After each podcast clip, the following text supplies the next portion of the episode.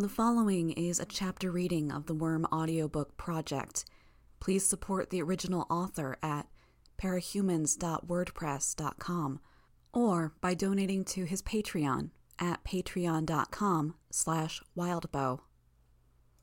Arc 8, Extermination, 8.1 The crush of bodies was a tide that Tattletale and I had to push through. There were a thousand or more scared people in our immediate area, surging against and around us. Even our costumes didn't give people much pause or reason to give us space. Thoughtless in their panic, the crowd was guided only by the barricades of policemen and police cars that had been established at the intersections to guide the masses to the shelters. Everybody had been informed, in the pamphlets that came in the mail and in schools, about emergency procedures. There were multi level shelters spaced around the city, enough for people to hunker down in for a few hours. They'd all been told that they could bring their larger pets if the animals could be trusted to behave. They could bring only necessary medical supplies and what they could have on their person. People weren't allowed to use their cars unless they were in one of the areas on the periphery of town.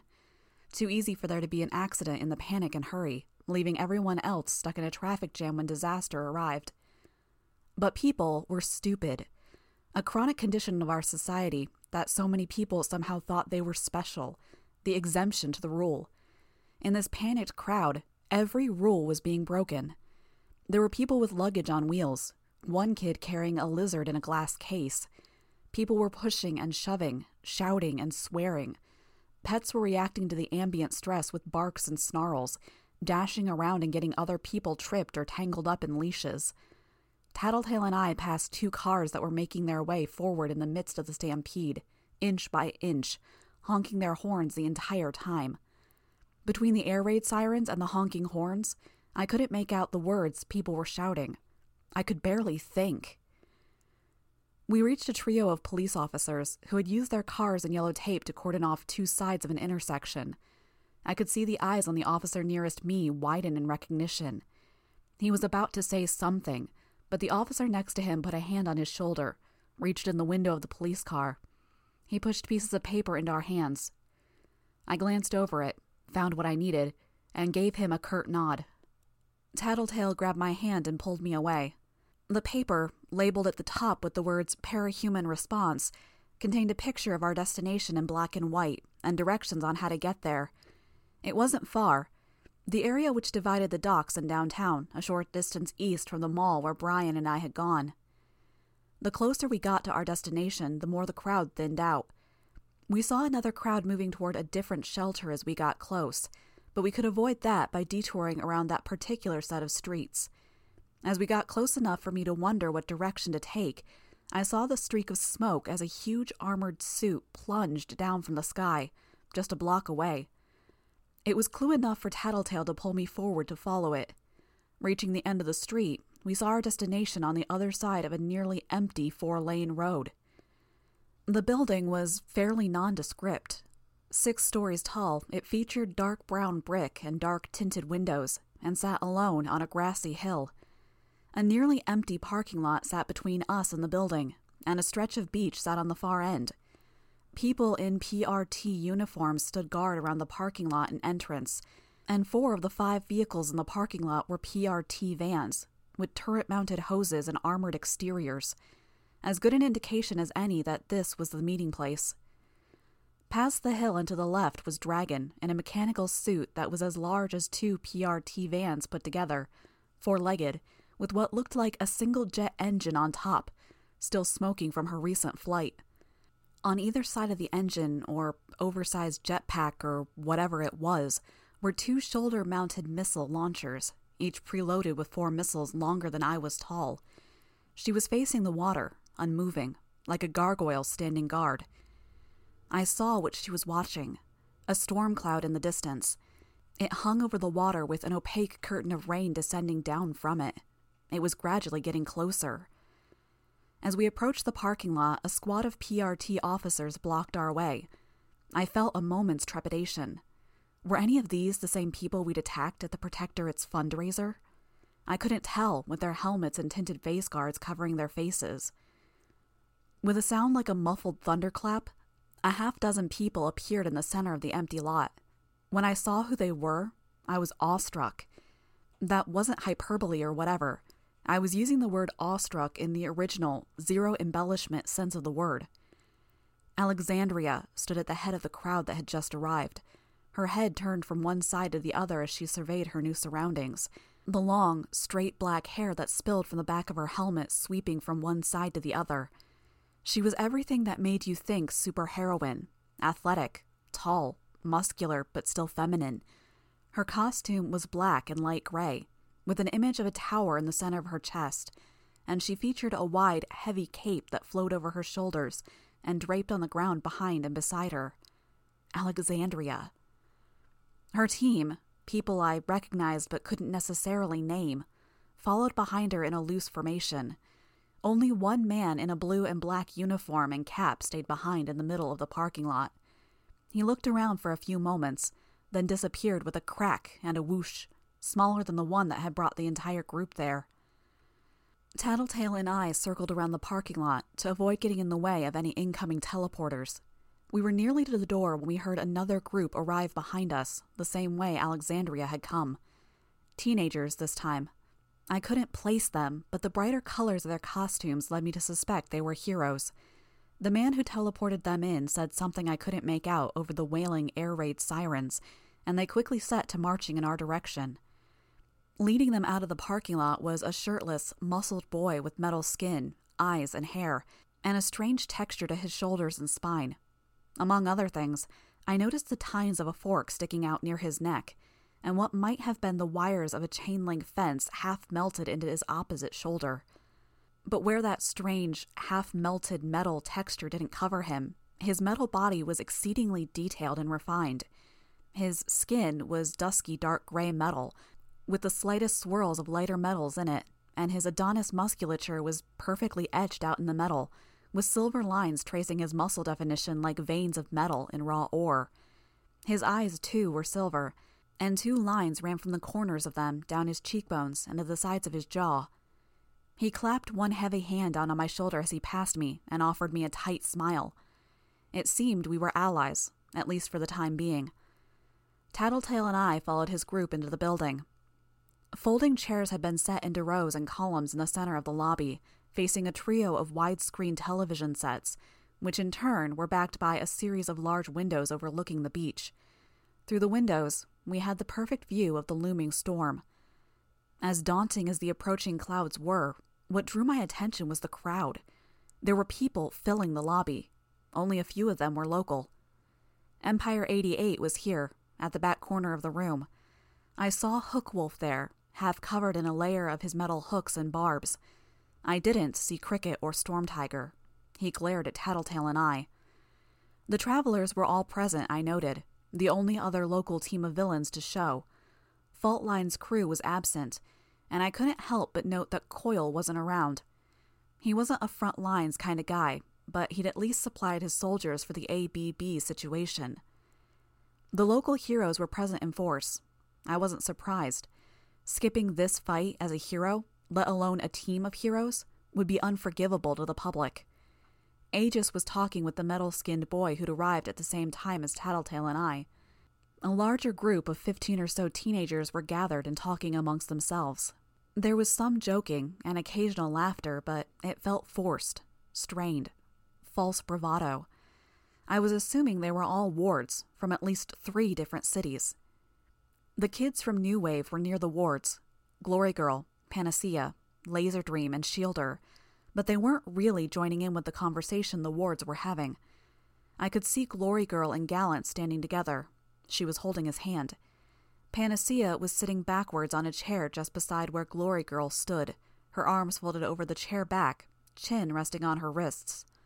She glared at us, though the look was mainly directed at Tattletale. Near Panacea, the adults of New Wave had pulled the folding chairs into a rough circle so they could sit while they talked in a bit of a huddle. The Protectorate was present, and it wasn't just the locals, but the big guns. Armsmaster, standing a little taller and looking more confident than I'd seen before, with not one, but two halberds connected to his back, was having a quiet conversation with Miss Militia and Legend. It took me a second to absorb that picture. That was the head of the Protectorate, the leader of the largest team of capes in the world. What's more, he was right in front of me, having a conversation with someone I'd talked to. Ridiculous as that sounded, it affected me. Legend sported a skin tight blue costume with a design in white that fell somewhere between flame and electricity in style. He had a perfect physique, one I didn't mind giving a second glance over a strong jaw and wavy brown hair. If Alexandria was the flying bruiser that just about every other flying bruiser strove to match up to, then Legend was at the head of the pack when it came to flying artillery. His firepower was on par with Purity's, if not outright surpassing her, and he was far, far more versatile. Knowing I'd seen two members of the leading three figures of the Protectorate, I looked for the third. I glanced past Myrddin from Chicago, with his brown burlap robe and wooden staff, Chevalier in gleaming silver and gold armor carrying his cannon blade, and Bastion who had earned a great deal of bad press lately. Someone used a cell phone to catch Bastion using the word spick several times as he yelled at a kid who only wanted to take his picture. He was studiously ignoring Kaiser, who was standing nearby, staring at him, taunting him without speaking or doing anything. It was only at the back corner of the room that I found the third member of the Protectorate's triumvirate. Eidolon stood behind one of the large television sets, staring out the window, he wore a blue green skin tight suit that expanded into a voluminous hood, cape, and sleeves that draped over his hands. The interior of the hoods and sleeves weren't shadowy, but illuminated with a soft green light. Debating the relative strengths of various capes was common enough, in the schoolyard and elsewhere. If Alexandria and Legend fought, who would win? Would Boston's protectorate win against Brockton Bay's team? What if you removed Boston's weakest members until the sides were even in number? When the question inevitably got to who was the strongest, the big five were generally ruled out, in the sense of, well, yeah, but besides them. Scion got counted as part of that group because the powers he did have were head and shoulders above just about everyone else's. Eidolon was almost the opposite because he had every power, though he could only hold on to a handful at a time. Then there were the Endbringers because they mandated situations like this where even Scion or Eidolon plus multiple teams of capes weren't necessarily enough. Sure, some loyal people might argue that Legend was better than Eidolon, or maybe even some other cape like Dragon or Alexandria. Generally speaking, though, Eidolon was a top dog. I looked away from Eidolon to check out the rest of the crowd. There were a few other unofficial teams of heroes, including Haven, the Christian team from the Bible Belt, and two teams with corporate sponsorship that were being very careful not to interact with one another. Some sort of bitter rivalry there. A scattered few independent heroes and villains were around as well. Few I could name. I saw a girl dressed up like an old fashioned doll. Parian. She was local, and she wasn't a hero or villain. A rogue, who only used her powers for business or entertainment. She could sometimes be seen doing some promotion for a store downtown giving life to some massive stuffed animal or store mascot. She'd done an interview in a magazine I'd read back before I had powers, and I knew she was a fashion student, though she wasn't revealing just who she was until after she was more established.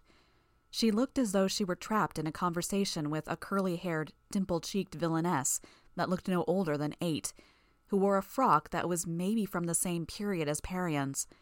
The pseudo child was Bambina, if I was remembering right. Parian was rescued by one of the out of town wards, a girl in a skin tight costume with a visor covering her eyes, nose, and ears, with a quiver of what looked like giant needles and a massive crossbow. The ward said something to Bambina, who scowled and managed to look cute while doing it. Then the heroine ushered Parian over to where she'd been talking with Shadowstalker. What in the world was that group going to talk about?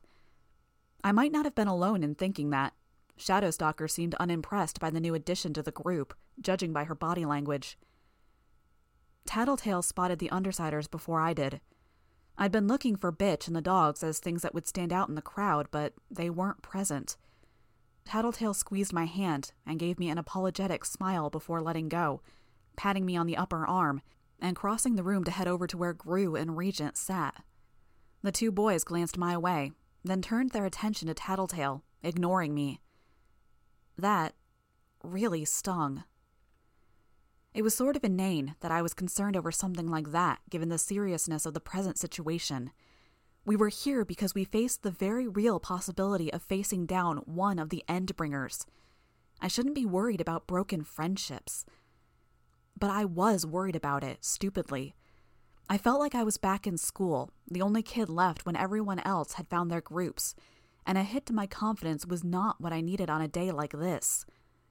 I looked for a place to sit and settled for a chair in the overall vicinity of the Undersiders and the Travelers.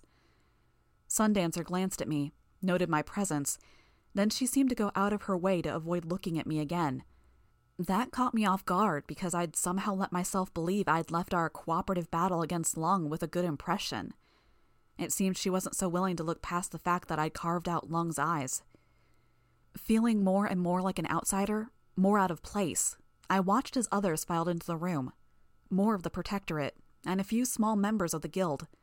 Narwhal turned heads as she entered the lobby. She stood seven feet tall, with a curtain of glossy, pale hair extending almost to the backs of her knees. She was unclothed, not even wearing a skin tight costume on her long limbed body, but it somehow wasn't obscene. Her skin was layered with fine crystal scales that caught the light and scintillated with faint rainbow hues. A single horn stood out from the middle of her forehead, three feet long. She ignored stares as she found a space to lean against a wall near the front of the room. She had her chin against her chest, with her eyes closed, as though she were resting or concentrating. Or maybe it was a habit she'd picked up when standing straight meant stabbing the average ceiling with her horn. Yet more were continuing to arrive when Armsmaster and Legend turned away from their conversation and walked up to the front of the room.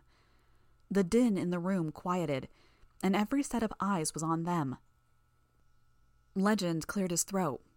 He had the kind of voice that you listened to. We owe thanks to Dragon and Armsmaster for their early alert. We've had time to gather, and that means we have just a few more minutes to prepare and brief for Leviathan's arrival, instead of jumping straight into the fray as we arrive. With this advantage, some luck, teamwork, and hard effort from everyone, I hold out hope that this could be one of the good days. A pre battle speech from Legend. It almost made the lousiest, most painful, and dangerous situations I put up with since putting on my costume worth it. But you should know your chances going in. Giving the statistics from our previous encounters with this beast, a good day still means that one in four of the people in this room will probably be dead before the day is done. Or not.